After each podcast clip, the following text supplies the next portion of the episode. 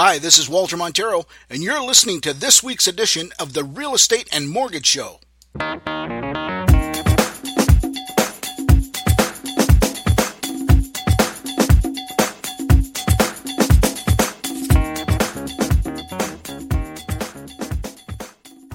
Hey everybody, it's Walter Montero here, and welcome to this week's edition of the Real Estate Mortgage Show. This week's edition, or this week's episode, I should say, is five real estate myths that uh, people think are true, but uh, are obviously not because they're myths. So, at any rate, I just wanted to debunk a few of these things because they do come up from time to time. So, I just wanted to uh, discuss them with you. So, let's uh, go right to the uh, topic at hand here. The first one is irrevocable times. So, the irrevocable time, just so you're clear on that, that's usually clause number one in an agreement of purchase and sale. This is the amount of time that a buyer has given a seller in order to deal with an offer. And I think we spoke about this uh, a couple of episodes ago, but I just wanted to address it again because it does come up quite a bit. So, the irrevocable time, the myth is that the offer has to be dealt with within the time that the buyer gave the offer to the seller. And that is a myth. Okay, so one thing I want you to be clear on is that the irrevocable time is only relevant if the offer is acceptable to the seller, has written and presented by the buyer. So if there's any section of that offer that is not acceptable to the seller, then there's going to be changes made to it. There's going to be a counter offer. So as a result of that, that really basically what that does is it nullifies the offer that the buyer has made and it now becomes an offer from the seller to the buyer. Some people believe that because this magical time limit has been given that the offer has to be dealt with within that time limit. It is partially true if the offer is acceptable, as I said, to the seller as it is written. But if it is not, then that time is really irrelevant. I know sometimes people think, oh, geez, you know, they got to deal with this offer before the irrevocable time. You know, that's not the case at all. Uh, there are obligations on the seller's agent that he has to report the offer to the seller as soon as possible. But in terms of having to deal with it within that particular time, as I said, it's only relevant if the offer is acceptable to the seller as it has been written. So that's myth number one. Myth number two has got to do with conditional offers.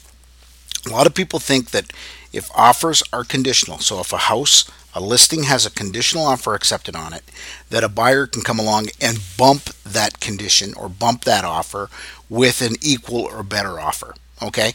Now this again is is a myth, but it is there is some partial truth to it. So uh, just a couple things I want you to be clear on there. If an offer is accepted by the seller and it is conditional, it can be bumped if the offer contains what's called an escape clause. An escape clause basically allows the seller to go ahead and accept another offer if he happens to receive another offer that is acceptable to him during the currency of that offer. Okay, now there is still notices given, and the first buyer still has a, a, a, first right of refusal, so to speak. But if the offer does contain an escape clause, then that conditional offer can be bumped. If the offer does not have an escape clause, um, then the offer cannot be bumped. And that is typical of offers that are, say, conditional on financing or conditional on inspection. These offers typically do not have escape clauses, so they cannot be bumped. But what a buyer can do if they choose to is they can go ahead and make an offer on the property and make it conditional on the seller being released from the first offer. We had a situation happen very recently where there was a conditional offer accepted on a property. The offer ended up not coming together, and actually, what ended up happening was because it was such a hot listing, a second buyer made an offer on the property conditional on on the seller being released from the first offer and um, it just so happened that the first offer did fall apart and second offer jumped into first place and uh, and the second buyer got it okay so it, it, can happen but just because an offer is conditional just doesn't arbitrarily mean that you can bump it anytime you want uh, there is you know a misunderstanding sort of a mythical understanding about offers on that and i just wanted to to make you clear on that okay Hey folks, it's Walter Montero. Just a quick interruption to this week's show. We all know that real estate is a great investment, but wouldn't it be nice to harness the power of that great investment with your RSP? Well, you can. Your RSP portfolio is not just for stocks, bonds, and mutual funds. You can use your RSP to invest in private mortgages. Private mortgages are secured against real property. In our current market, they can yield as high as 14 to 16% return. How does that stand up to what your current RSP portfolio is doing now? To learn more about RSP mortgage investing, go to rrspmortgageinvestor.com. That's rrspmortgageinvestor.com. Let me show you how you can turn your RSP portfolio into a money magnet. That's rrspmortgageinvestor.com. Now back to the show. The third myth that I wanted to talk to you about is with regards to holdbacks. Okay, so what I'm talking about here is usually after an offer has been accepted, it's firm, we're in the pending period, and basically that means the time between the offer became firm and the closing date. Okay, the buyer has the right to do what's called a final inspection. Okay, so they write that into the agreement that they are going to do a final inspection on the house just to make sure that the house is in the same general condition as when, when they saw it when they purchased it. Now, I've seen from time to time very aggressive buyers sometimes get their back up in terms of maybe you know not remembering exactly what they saw in terms of certain damages to the property or uh, they're unhappy with a, some damage or a stain that happened to the property, and, and then the lawyers are demanding a holdback from the proceeds of the transaction in order to compensate for those damages. Now, I can tell you in practice that does happen from time to time. And the lawyers do end up coming to an agreement and they can you know, obviously hold back a certain amount of money in order for the buyer to feel compensated for those damages. But what the misunderstanding or the myth is, is that holdbacks can just be done and that's that's the end of it the, the fact of the matter is is unless a holdback is specifically addressed in the agreement when the, the agreement was drafted then a holdback cannot necessarily be uh, enforced. A seller can refuse to agree to the holdback and if the buyer refuses to close on the transaction by rights the buyer is in breach of contract and is and can be responsible for damages as a result of breaching the contract. So it's a very very dangerous thing to do. I see it done. I see this muscle flexed all the time, but unless it's in the agreement in writing, it's not necessarily something that can be done just like that. Okay.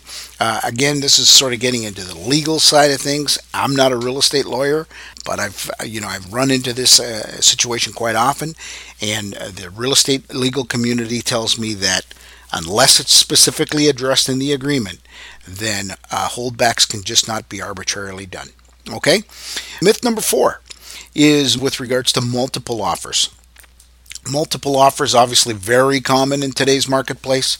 You know, multiple buyers being interested in the same property. You know, we've got them in our community here, obviously in Cambridge, KW. We've seen as much as, you know, um, I, I, think my record personally is about 14 offers on one listing, but you know our our colleagues down in uh, GTA, I mean these guys see some crazy numbers. I, I heard of one the other day that had 73 offers on the same listing, and obviously the myth is is that offers have to be dealt with in, in, in, the order in which they were received. So let's, for example, say you've got three offers on a property.